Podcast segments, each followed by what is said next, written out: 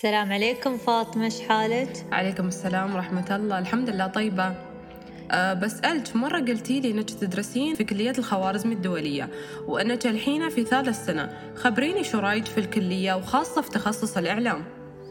نعم أنا طالبة من طلاب كلية الخوارزمي سجلت في سنة 2016 ودرست سنة ونص تخصص إدارة الأعمال. وعقب غيرت رأيي وتخصصت في قسم الإعلام آه، وبالتحديد تخصص علاقات عامة.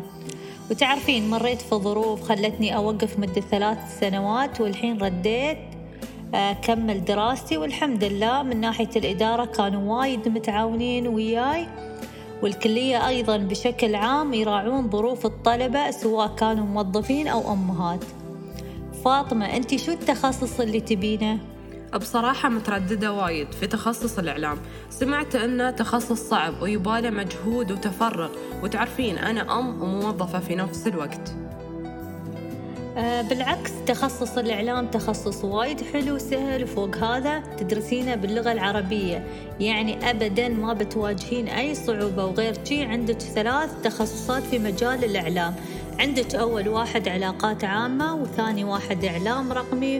وثالث تخصص اللي هو الإعلان وكل تخصص في تنوع في الفرص الوظيفية. خاصة تعرفين انت هالفترة الناس بدأت تتجه للإعلام الرقمي وصار كل حد عنده خبرة في وسائل التواصل الاجتماعي.